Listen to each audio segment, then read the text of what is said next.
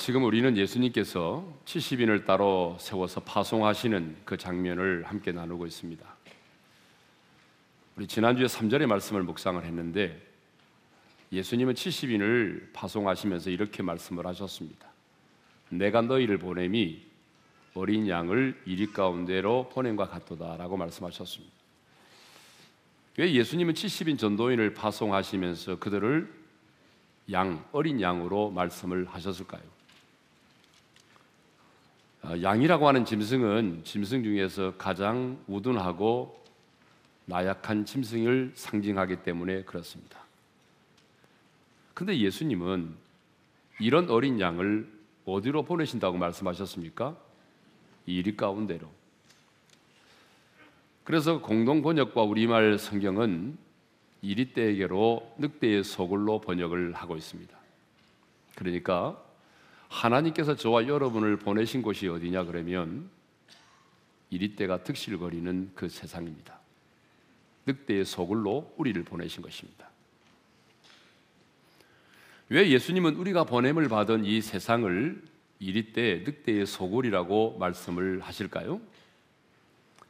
그것은 이리와 늑대가 가장 간교하고 교활하고 완악한 짐승을 상징하기 때문에 그렇습니다. 근데 주님은 어린 양처럼 이렇게 미련하고 나약한 우리들을 이리 가운데로 보내셨습니다. 호랑이를 잡으려면 호랑이 굴로 들어가야 하듯이 영혼을 추수하려면 세상의 한복판으로 들어가야 하기 때문이죠. 그러므로 하나님의 대사인 우리는 이제 이 세상 속으로 이리 때가 울거리는 이 세상의 한복판으로 가야 합니다. 그리고 그 세상이라는 한복판에서 이리때가 우글거리는 세상의 한복판에서 양으로 살아야 합니다. 지난 시간에 물었습니다만 다시 한번 질문하겠습니다. 어린 양과 이리때가 싸우면 누가 이긴다고요? 이리 때가 이기죠. 여러분 당연한 겁니다. 이 악한 세상이 이기게 되어 있습니다. 그러면 어떻게 하면 어린 양인 우리가 이리 때와 같은 이 악한 세상을 이길 수 있어요? 주님이 우리를 보내신 것은 이리 때와 싸우도록 하기 위함인데 어떻게 어린 양인 우리가 이리 때와 같은 이 세상을 이길 수 있겠습니까? 굉장히 역설적인 얘기입니다. 그냥 양으로 살면 됩니다. 이리 때가 득실거리는 이 약한 세상 속에서 이리로 살지 말고 그냥 양으로 살면 됩니다. 어린 양으로 살면 어린 양으로 살면 이리 때를 이기고 악한 세상을 이기고 그리고 세상을 두려워하지 않습니다. 근데 이제 문제는 뭐냐면 이 성도들이 이 세상 속에서 어린 양으로 살려고 하는 것이 아니라 어떻게 하면 내가 저 이리 때를 이길까? 그래서 이리 때보다 더 잔인하고 이리 때보다 더 사납고 이리 때보다 더 포악한 방식으로 세상을 살아가려고 한다는 것입니다. 근데 여러분, 그렇게 살면 결코 선으로 악을 이길 수가 없습니다. 그렇게 살면 내 자존심을 세울지는 모르지만 영혼을 추수할 수는 없습니다. 그러면 어떻게 양으로 사는 자가 세상을 이긴단 말입니까? 아무리 상식적으로 생각을 해도 어린 양은 이리 때와 싸워 승리할 수 없는데 어떻게 양이 어린 양이 악한 세상인 이리 때를 이긴단 말입니까? 그 이유가 있습니다. 양은 목자의 음성을 듣기 때문입니다. 양은 미련하고 우둔하지만 딱 잘하는 거 하나 있다고 그랬죠. 듣는 것입니다. 양은 목자의 음성을 듣습니다. 그러니까 오늘 또 이 양은 목자의 음성을 들어요. 염려하지 마라. 두려워하지 마라. 내가 너와 함께 하지 않니? 이 목자의 음성을 듣기 때문에 양은 이리때를 두려워하지 않습니다. 또 양은 나는 목자가 없이는 하루도 살 수 없다는 사실을 알고 있기 때문에 그 양은 목자를 신뢰합니다. 나를 이 세상에 보내신 목자가 누구냐? 하늘과 땅의 권세를 가지신 분이라는 거죠. 하늘과 땅의 권세를 가지신 주님이 나를 이 세상 가운데 보내셨고 그 주님이 지금도 나와 함께 계시고 나보다 앞서 행하시며 내 곁에 계시기 때문에 우리는 이 세상이라는 한복판에 살면서도 주님이 도우심 때문에 이리 때를 이길 수 있다는 것입니다. 그래서 바로 양은 세상 속에 살면서도 세상을 두려워하지 않고 선으로 악을 이기는 것입니다. 자, 오늘 본문 4절은 행동 지침에 관한 말씀입니다. 자, 예수님께서 70인 전도인을 파송하시면서 이제 구체적으로 행동 지침을 내리셨어요. 그 첫 번째 행동 지침이 무엇이냐 그러면 전대와 배낭과 신발을 가지지 말라는 것입니다. 우리 4절 상반절의 말씀을 읽도록 하겠습니다. 다 같이요. 전대나 배낭이나 신발을 가지지 말며 여러분 여기서 말하는 전대는요 돈 주머니를 말합니다. 그러니까 우리가 돈을 넣어 가지고 다니는 지갑을 말하겠죠. 근데 예수님은요 70인 전도인에게만 그렇게 말씀하신 것이 아니라 마태복음 10장 9절을 보게 되면 열두 제자를 파송하시면서도 동일한 말씀을 하셨어요. 읽겠습니다. 시작. 너희 전대에 금이나 은이나 동을 가지지 말고 여러분 아, 여행을 함에 있어서 돈은 필수적입니다. 여러분 돈이 없이 여행할 수 있나요? 지금이나 예전이나 마찬가지로 여행하는 자에게는 반드시 돈이 있어야 되는 것이죠. 예전에 우리 아이들이 어릴 때입니다. 음, 우리 아이들과 함께 아, 일본 가족 여행을 간 적이 있습니다. 상가에 있을 때인데 그때에 우리 교회 한 전도사님이 모르면 가만히 있으면 되는데 굉장히 똑똑한 체 하더라고요. 뭐라고 말하냐면 목사님 옛날 사람들은 여행을 다닐 때 현찰을 들고 다녔지만 지금 시대는 안 그렇습니다. 지금은 카드만 가지고 가면 됩니다. 그러니까 절대로 촌스럽게 돈 갖고 가지 말고 그냥 카드만 가지고 가세요. 그 말을 들었어요. 그래서 촌놈이 안 되려고 카드만 가지고 가지 않습니까? 예나 하고 집에 있는 거 하고 가는데 지금부터 20년 전이니까 여러분 일본은요 카드 결제가 거의 안 됩니다. 거의 카드 결제가 없어요. 그러니까 이게 난감하죠. 식당에 들어가도 카드 결제가 안 되니까 밥을 사 먹을 수가 없어요. 그래서 지금도 기억에 남는 게 학고노예를 여행할 때에 뭐 저는 카드가 결제가 안 되니까 밥도 못 먹고 우리 애들은 배고프다고 난리고 그래서 이제 얘들이 사 먹은 게 길거리에서 구운 옥수수를 사 먹었어요. 자꾸 그 얘기합니다. 지금도. 네. 동경으로 돌아와야 되는데 차비가 없는 거죠. 카드가 안 되니까. 어떻게 돌아옵니까? 걸어서 올 수도 없고. 그래서 그때에 사정을 해가지고 일단 타고 그래 중간에서 선교사님 만나서 전화해가지고 좀 돈 좀 가지고 나오라고 그래가지고 중간에 정산을 해가지고 동경으로 나왔습니다. 여러분 돈이 없으니까 이게 뭐 사 먹을 수도 없고 차를 탈 수도 없습니다. 근데 여러분 선교도 마찬가지입니다. 어, 선교사님에게 아무런 돈이 없으면 선교사님들이 선교 활동하기가 어렵습니다. IMF 때 제일 어려움을 만나신 분이 누구냐면 선교사들입니다. 그런데 예수님은 지금 뭐라고 말씀하십니까? 전대, 지갑, 돈주머니를 가지지 말라고 말씀하십니다. 두 번째로 배낭도 가지고 가지 말라고 말씀하십니다. 여러분 여기서 배낭은 가죽 자루를 말합니다. 그러니까 우리가 이제 여행할 때에 매는 가방을 말하겠죠. 당시 목자들과 여행하는 사람들은 그 가죽 자루에 먹을 양식이나 생활에 필요한 용품 등을 놓고 다녔습니다. 여러분 우리도 여행할 때 가장 먼저 뭐부터 챙깁니까? 가방부터 챙기죠. 가방에다가 뭘 넣어요? 가방에다가 우리가 갈아입을 옷도 넣고 세면도구도 넣고 또 뭐 어떤 분들은 간단한 또뭐 간식거리도 넣어가지고 하는 것입니다. 근데 여러분 중간에 여행 중에 가방을 분실했다든지 공항에 도착했는데 가방이 바뀌었다든지 여러분 그래서 가방을 늦게 찾게 되면 얼마나 불편합니까? 여행하는 사람에게는 가방이 필수예요. 근데 지금 주님은 배낭도 가지지 말라, 가방도 가지지 말라고 말씀을 하십니다. 세 번째로 또 예수님은 신발도 가지지 말라고 말씀하셨어요.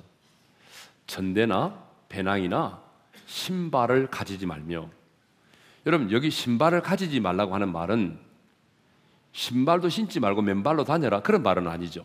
그런 말은 아니고 당시의 신발은 오늘의 신발과는 달리 금방 타라지기 때문에 여행자는 반드시 여분의 신발을 준비해야만 합니다.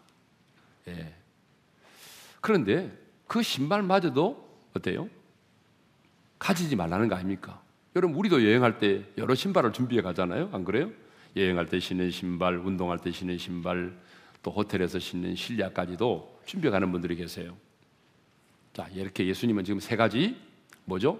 전대, 배낭, 신발을 가지지 말라고 말씀하셨습니다. 자, 그러면 이제 왜 예수님은 전도인을 파송하시면서 그들에게 이 전대와 배낭과 신발을 가지지 말라고 말씀하셨을까요? 결론부터 말씀드리겠습니다. 그것은 철저하게 하나님만 의지하도록 하기 위해서입니다. 그렇게 하나님을 의지하면 내가 책임져 준다. 하나님께서 책임져 주신다는 것을 가르쳐 주기 위해서 그렇습니다. 그러므로 어린 양으로 이리 가운데 나아가는 자는 그리스도의 대사로 세상 가운데 보냄을 받은 자는 복음의 증거를 위하여 영혼을 추수하러 나가는 자는 철저하게 하나님만 의지하고 나가야 합니다. 그래야 그 현장에서 하나님의 공급하심을 그 현장 속에서 하나님의 채우심을 그 현장 속에서 하나님의 돌보심을 그 현장 속에서 아 하나님이 책임져 주시는구나 하는 것을 경험하게 되는 것입니다. 근데 여러분 우리 사람들은 모든 것이 잘 준비되어 있고 잘 갖추어져 있으면은 별로 하나님을 잘 의지하지 않습니다. 뭐 말로는 하나님 의지한다고 하면서도 여러분 마음 속에는 이미 어떻습니까? 하나님 별로 의지하지 않아요. 그래서 수중에 돈이 많으면 자신도 모르게 보이지 않는 하나님보다는 눈에 보이는 돈을 더 의지하게 됐어요. 우리 성도들도 보면 마찬가지입니다. 아, 제가 30년째 목회를 하고 있는데 성도들도 보게 되면 뭐 어렵게 살고 고난 가운데 있을 때는 참 하나님을 철저하게 의지하며 살다가도 생활에 여유가 생기고 좀 돈이 두둑해지면 여러분 가장 먼저 기도의 간절함이 사라지고요. 그 다음에 나타나는 현상이 뭔지 아십니까? 예배의 자리에서 점점 멀어져 갑니다. 복음을 전하는 사람도 마찬가지예요. 여러분 복음을 전하는 전도인도 지갑이 좀 도톰하고 돈이 많으면 여러분 하나님보다는 돈을 더 의지할 때가 많습니다. 근데 여러분 우리가 그렇게 살면요. 편안하게 살 수는 있지만은 뭐가 없을까요? 하나님이 기대하시는 열매가 없습니다. 네. 예전에 교회를 개척할 때에 저는 참 어렵게 개척을 했는데 주변에 보게 되면 너무 완벽하게 교회를 개척하는 분들이 계시더라고요. 예, 우리 분립개척교회처럼 지금 우리 교회 분립개척교회는 저희들이 뭐 100% 예예스를 다 하지 않습니까? 예? 모든 걸 다 완벽하게. 근데 그렇게 재정적으로 여유가 있고 또 함께 할 수 있는 사람도 많고 그렇게 개척을 시작하는 분들이 보니까 처음 시작은 참 좋은데 마지막 열매가 별로 좋지 않더라고요. 자, 우리 교회가 이제 올해로 설립 30년이 됐습니다. 우리 교회는 1989년 3월 25일 강동구 길 2동 347-2번지 2층 상가를 얻어서 새로 설립 예배를 드렸습니다. 여러분 사진 한번 볼까요? 지금 보이는 건물의 그 2층 어, 오른편이 바로 예배를 드렸던 장소인데요. 어, 지금 사진을 보니까 굉장히 좋은 건물처럼 보이죠. 굉장히 리모델링을 했더라고 최근에. 근데 제가 교회를 개척할 때만 해도 굉장히 후진 건물이었는데 2층 40평을 전세로 얻어서 1,200에 20만 원으로 얻어 가지고 그때에 어, 하남에 가서 시멘트가 묻어 있는 합판을 중고 합판을 사 가지고 와서 저희 아버님이 그 2층 40평을 칸을 막아서 절반은 사택으로 쓰고 절반은 예배실로 사용을 했습니다. 그런데 뭐 교회 개척할 때 수중에 돈이 없었어요. 돈이라고 하면 뭐 세 들어 있는 제가 세 들어 있는 집 전세 돈 1,200만 원이었습니다. 뭐 1,200만 원도 다 제 돈이 아니고 은행에서 대출 받은 돈 그리고 빌린 돈이기 때문에 거의 없다고 보면 됩니다. 이렇게 이제 없는 가운데서 교회를 개척하게 되었지만은 교회를 개척할 때에 제가 마음속에 몇 가지 다짐을 좀 했습니다. 뭐 원칙은 아니지만 다짐을 했어요. 그 첫 번째 다짐이 뭐냐면 교회 개척 한 멤버 없이 한번 해보자. 라고 하는 것이었습니다. 예. 제가 부교육자 생활을 이렇게 하다 보니까 교회 안에는 참 야당들이 많아요. 이 교회 안에는 담임 목사에 대해서 불평과 불만을 가지고 있는 사람들이 진짜 많습니다. 그러니까 속된 말로 제가 좀 꼬시기만 하면 나와 가지고 함께 개척을 할 수 있는 사람들이 많았어요. 근데 그렇게 하지 않았습니다. 왜? 그렇게 하는 분들의 마지막 열매가 좋지 않아요. 그래서 멤버 없이 시작했습니다. 그래서 참 오랫동안 에, 멤버 없이 예배를 드렸죠. 특별히 새벽 기도가 제일 힘들었습니다. 제 아내하고 둘이 새벽 기도를 인도하면 언젠가도 얘기했지 않습니까? 얘가 울면은 제 아내가 들어가서 이제 뭐 기저귀를 갈아주고 들어가 버리니까 절제 한 명도 없는 거죠. 하, 그때 이제 막 여러 가지 갈등이 생기는 거예요. 설교는 사람에게 하는 것인데 아무도 없이 내가 혼자 해야 되는가? 그러니까 하나님 뭐 나를 시험하는가 싶어가지고 막 벽을 보고 설교하고 그랬어요. 네. 자, 두 번째 다짐이 뭐냐 그러면 도움 없이 도움 받지 말고 오직 하나님만 의지하고 한번 해보자. 교회 주인이 주님이시라면 한번 해보자. 그렇게 해서 시작을 했습니다. 당시 노예에다가 교회 개척 신청을 하게 되면 노예에서 올 5만 원씩 지원이 됩니다. 1200이 20만 원이니까 20만 원 그 월세를 내는 게 쉽지 않았어요. 근데 아, 몇 번 지고 5만 원 지원만 하면 되는데 쓸까 말까 망설이다가 안 썼습니다. 참 안 쓰길 너무 잘했어요. 돈이 없이 개척을 하다 보니까 제 아내가 저보다 마음고생을 많이 했어요. 저는 어릴 때부터 거의 교회에서 자라다시피 했기 때문에 개척하는 분들을 많이 봤고 개척이 얼마나 힘든다고 하는 것을 제가 뼈저리게 알고 있었습니다. 그래서 저는 뭐 죽으면 죽으리라는 생각을 가지고 개척을 했으니까 별로 고생이라고 생각을 안 했어요.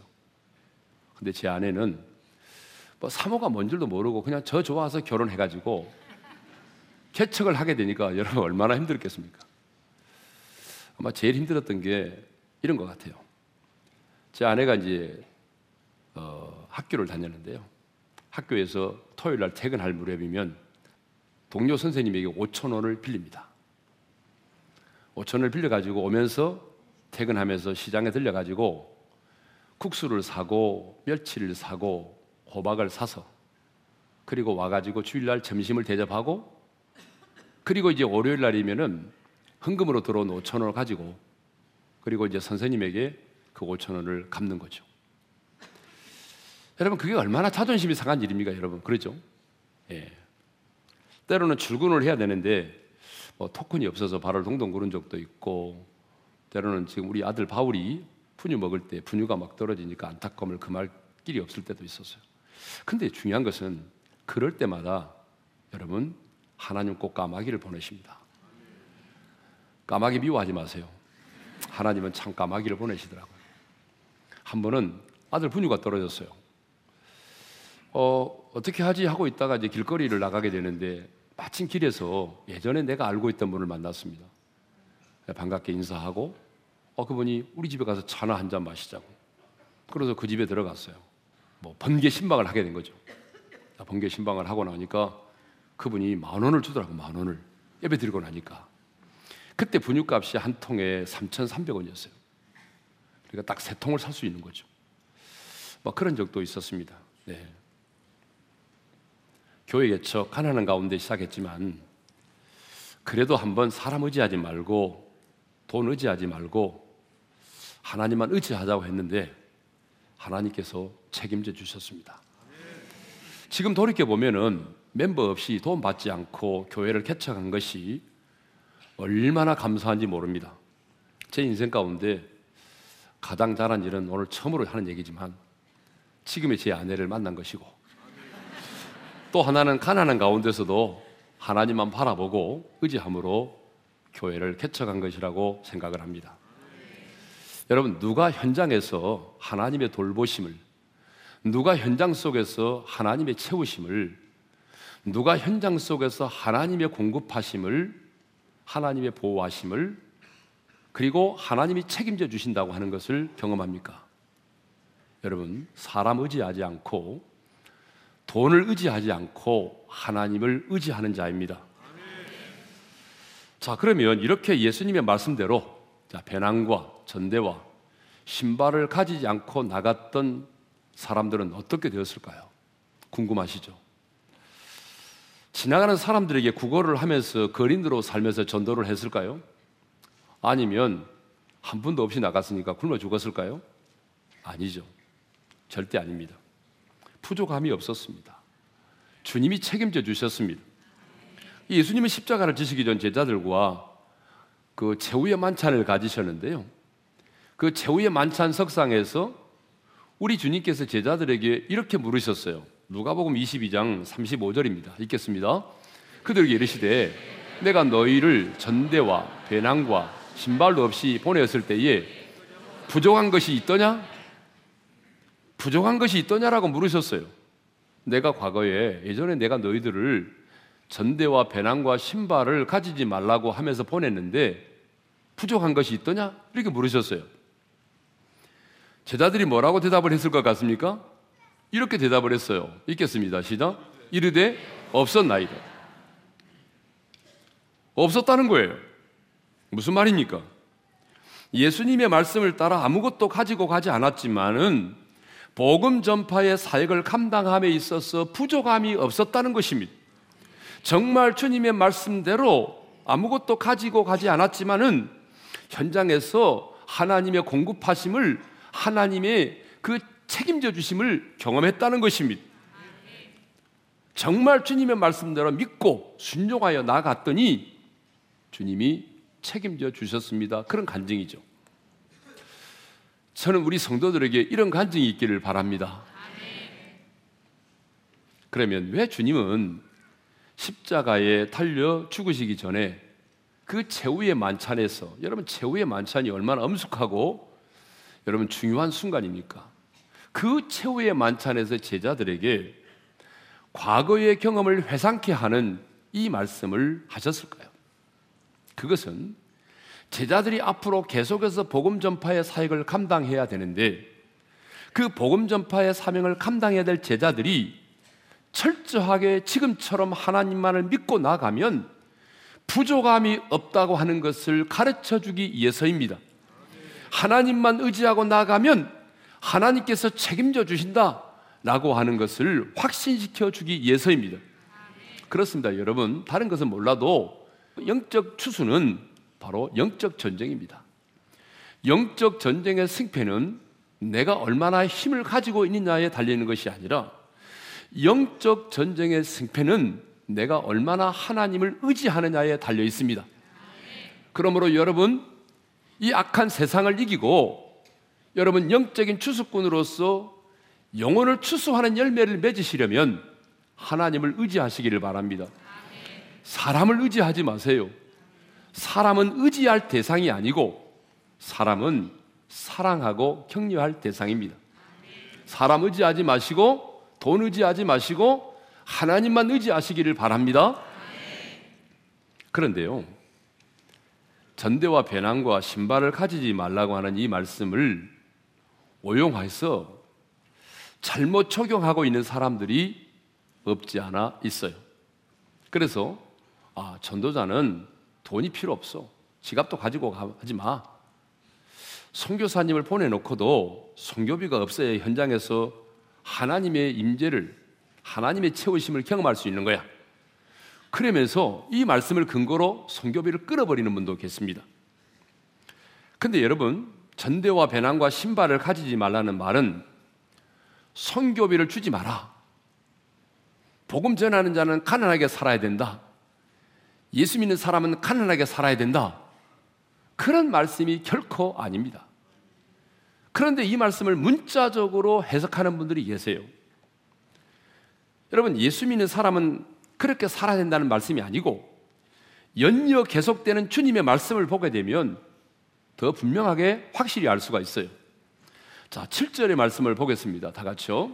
그 집에 유하며 주는 것을 먹고 마시라. 일꾼이 그 삭슬 받는 것이 마땅하니라. 보냄을 받으면 어느 집에 유하든지 간에 주는 대로 먹고 마시고 유하라는 거예요. 그리고 그 일꾼이 싹쓸 받는 것이 마땅하대요. 여러분 전도인이 청빈하게 살아야 되겠지만 그럴지라도 전도인도 그 싹쓸 받는 것이 마땅하다라고 말씀을 하셨습니다. 그래서 예수님은요 최후의 만찬 석상에서 제자들에게 질문을 던졌다고 그랬잖아요. 부족함이 있더냐? 없었나이다. 그때 주님이 곧바로 이렇게 말씀하셨습니다. 부족함이 없었습니다라고 고백하는 제자들에게 주님이 하신 말씀이 뭔지 아세요? 이 말씀입니다. 읽겠습니다. 이르시되 이제는 전대 있는 자는 가질 것이요 배낭도 그리하고 검 없는 자는 겉옷을 팔아 살지어다. 이제는 이라고 말씀하십니다. 너희가 내가 과거에는 너희들에게 전대와 배낭과 신발을 가지지 말라고 했지만 이제는 전대 있는 자는 가질 것이요 배낭 있는 자도 가질 것이요 심지어는 겉옷을 팔아서라도 금 칼을 사라고 말씀하셨습니다. 이 칼을 사라고 하는 말을 또 오용하는 분들이 있어요. 이 말은 칼을 사가지고 칼로 무장을 하고 싸우라 그런 말이 아닙니다. 여러분, 전도를 칼로 무장하여 싸우는 것이라고 한다면 왜 주님께서 베드로에게 그 말씀을 하셨겠어요? 베드로가 자신의 칼을 빼가지고 대제사장 종의 말고의 길을 떨어뜨렸을 때 주님 뭐라고 말씀하셨어요? 칼을 쓰는 자는 칼로 망하느니라. 네 칼을 칼집에 꽂아 넣어라. 말씀하셨잖아요. 그러니까 금을 사라고 하는 말 그리고 이제는 전대와 배낭을 가지라고 하는 이 말은 무슨 말이냐 그러면 자 이제 내가 예루살렘 올라가서 십자가에 달려 죽게 되고 이 땅을 떠나게 되면 너희들은 내가 있을 때보다도 훨씬 더 강력한 박해와 핍박을 받게 된다. 역사적으로 사실이었죠.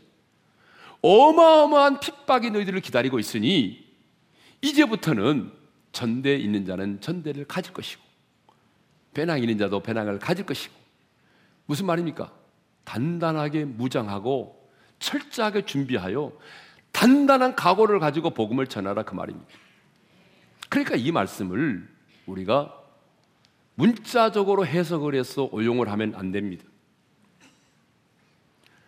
전도인을 파송하시면서 전대와 배낭과 신발을 가지지 말라고 하는 이 말씀은 여러분 절대 진리의 말씀이 아니죠. 절대 진리의 말씀이라고 하는 것은 어떤 상황에도 결코 변개될 수 없고 타협이 될 수 없는 말씀을 말하는 거예요. 예를 들면은 하나님이 천지를 창조하셨다. 예수님만이 길이요 진리요 생명이다. 예? 예수를 믿음으로만 우리가 구원을 받는다. 결혼은 한 남자와 한 여자만 하는 것이다. 여러분 이것은 뭐예요? 절대 진리입니다. 이거는 변개될 수도 없고 타협될 수 없는 것입니다. 그런데 오늘 주님께서 하신 말씀 전도인을 파송하시면서 전대와 배낭과 신발을 가지지 말라. 이 말씀은 절대 진리의 말씀이 아니기 때문에 우리가 이 말씀을 문자적으로 해석을 하면 안 된다는 것입니다.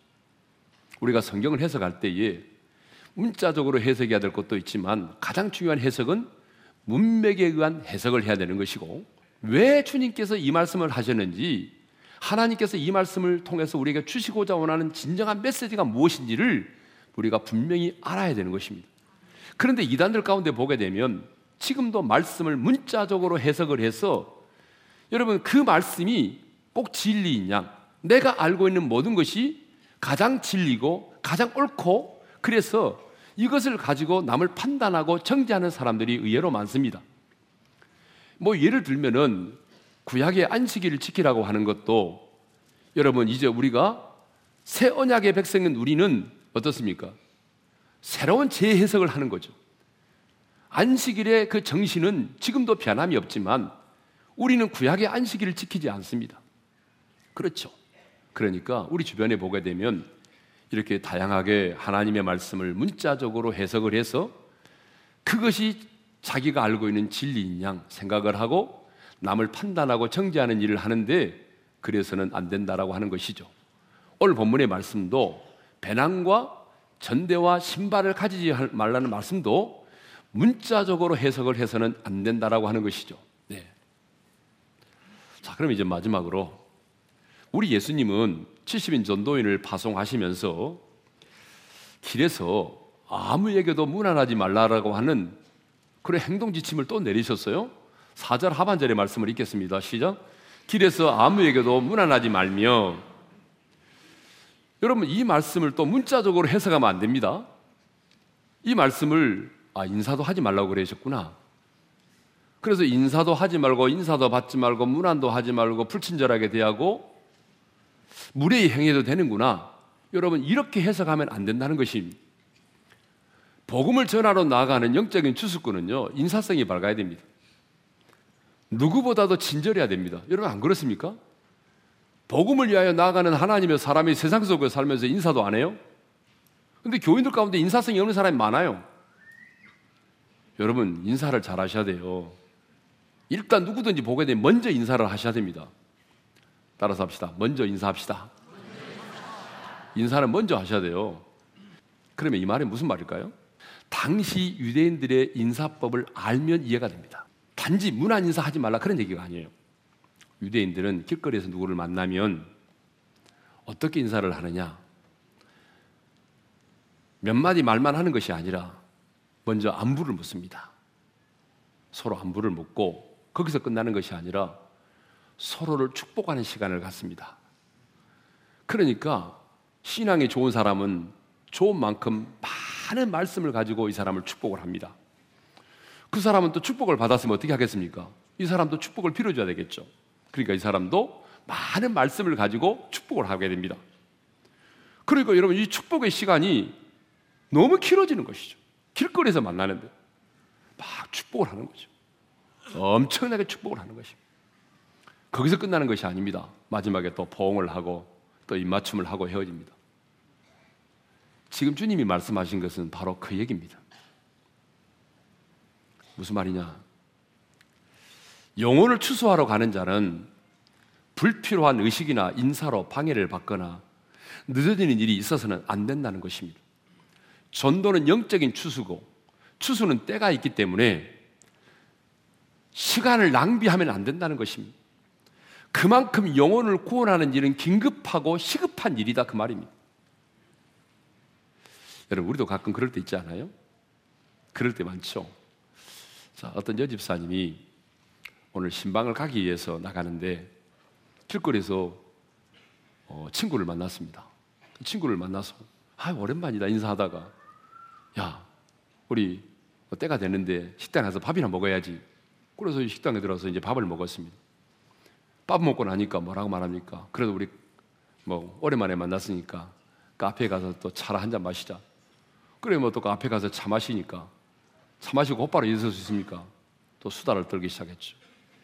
그리고 나니까 하루해가 저물게 된 거죠. 여러분 그런 일들이 얼마나 많습니까? 오늘도 내가 복음 전하러 나가는데 누군가를 만나서 수다를 떨다가 전도도 하지 못하고 돌아오는 일들이 허다하다 그 말입니다. 그러니까 지금 주님께서 우리에게 길에서 아무에게도 무난하지 말라고 하는 말은 인사도 하지 말라, 불친절하라, 무리하게 대하라는 말이 아니고 너의 인생에서 가장 중요하고 시급한 일은 영혼을 구원하는 일이다 그 말이에요. 네? 지금 너의 가족을 구원하는 일이 너의 인생 가운데서 가장 중요하고 시급한 일이다 그 말이에요. 네? 여러분의 인생 가운데 가장 중요하고 시급한 일이 뭐냐 그러면 지금 여러분 곁에 있는 그 직장의 동료와 친구와 이웃들을 구원해 내는 거라는 거예요. 이것보다 더 중요하고 시급한 일은 없다 그 말이에요. 바로 그 말씀을 이렇게 표현한 것입니다. 그러니까 이 말씀을 문자적으로 오해하지 않기를 바랍니다. 자, 오늘 주신 말씀을 마음에 새기면서 우리 찬양할 텐데요. 찬송가 310장입니다.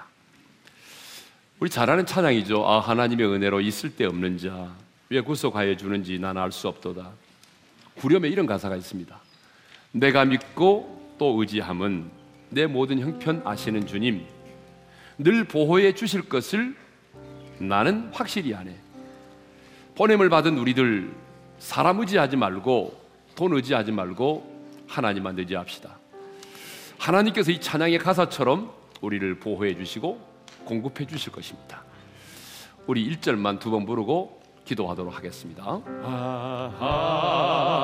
하나님의 은혜로 있을 때 없는 자. 왜 구속하여 주는지 왜 구속하여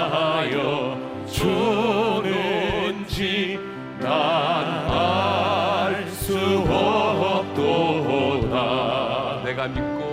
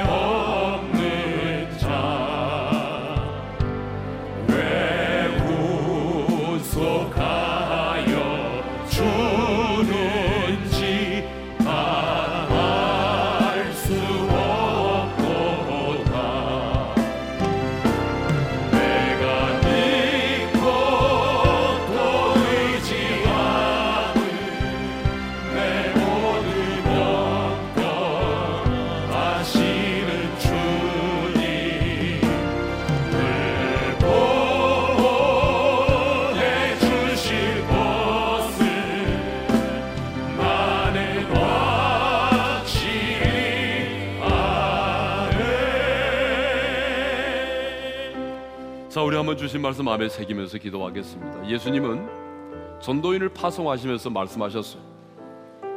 전대나 배낭과 신발을 가지지 말라. 이 말씀을 문자적으로 받아들이지 마시고요. 하나님만 의지하라는 거예요. 보냄을 받은 그 현장 속에서 하나님만 의지하라는 거예요. 사람 의지하지 말고 도울림이 없는 연약한 인생 의지하지 말고 썩어질 물질 의지하지 말고 하나님만 의지하라는 거예요. 그러면 하나님께서 그 현장에서 돌봐주시고 공급해주시고 채워주신다는 거예요. 하나님이 책임져 주신다는 거예요. 그것을 깨닫고 확신시켜주기 위해서 주님은 제자들을 보내신 거예요.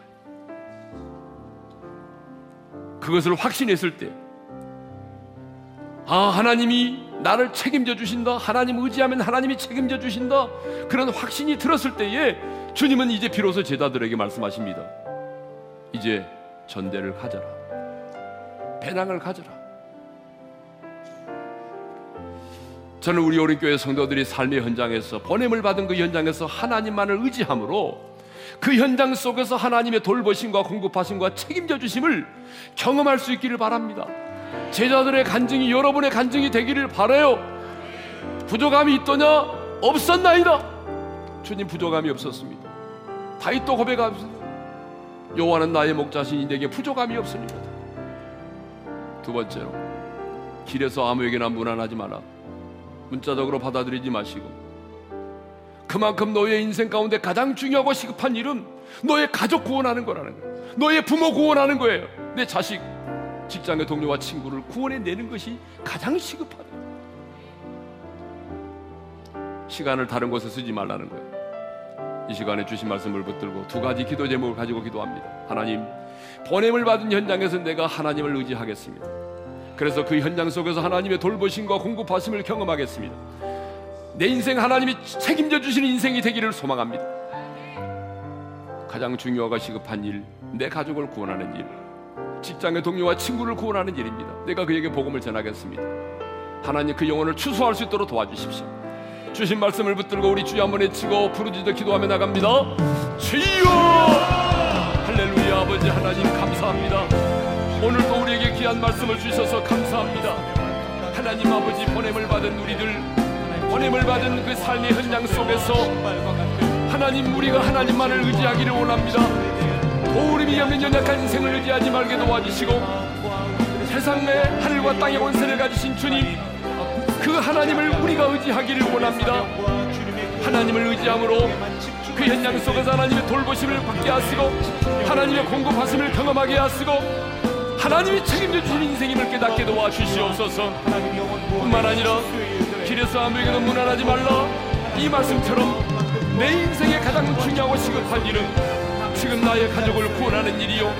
내 곁에 있는 직장의 동료와 친구를 구원하는 일임을 깨닫고 하나님 아버지 우리가 그 영혼을 위하여 눈물로 기도하게 하시고 아버지 그 영혼에게 복음을 전하여 그 영혼을 추수할 수 있는 우리 올인의 성도들이 될 수 있도록 은혜의 은혜를 베풀어 주시옵소서. 하나님 아버지 우리가 이 세상 가운데 보냄을 받았는데 보냄을 받은 이 세상 속에서 썩어질 물질을 의지하지 말게 하시고 도움이 없는 연약한 인생을 의지하지 말게 도와주시고 살아계신 하나님을 의지할 수 있기를 원합니다. 나를 세상 가운데 보내신 이가 하늘과 땅의 권세를 가진 주님이심을 믿기에 주님만을 믿고 의지하며 나아가기를 원합니다. 그래서 그 삶의 현장 속에서 보냄을 받은 그 현장 속에서 하나님의 공급하심을 하나님의 돌보심을 내 인생이 하나님이 책임져 주신 인생임을 깨닫게 하여 주옵소서. 내 인생에 가장 중요하고 시급한 일은 바로 내 가족을 구원하는 일임을 깨닫게 해주셨사오니 내 인생에 가장 중요한 일은 지금 내 곁에 있는 직장의 동료와 친구와 이웃들을 구원하는 일임을 깨닫게 해주셨사오니 그들의 영혼에 방관하지 않게 하시고 그들의 영혼을 위하여 눈물 뿌려 기도하게 하시고 그들에게 이 복음을 전하여 그들의 영혼을 이 마지막 때에 추수할 수 있는 우리 모두가 되게 하여 주옵소서. 이제는 우리 주 예수 그리스도의 은혜와 하나님 아버지 영원한 그 사랑하심과 성령님의 감동 감화 교통하심이 이제 보냄을 받은 현장에서 하나님만 의지함으로 하나님의 공급하심과 돌보심 책임져 주심을 경험하며 그래서 많은 사람들에게 하나님의 살아계심을 간증하는 자로 살아가기를 원하는 모든 지체들 위해 이제로부터 영원토로 함께 하시기를 축원하옵나이다. 아멘.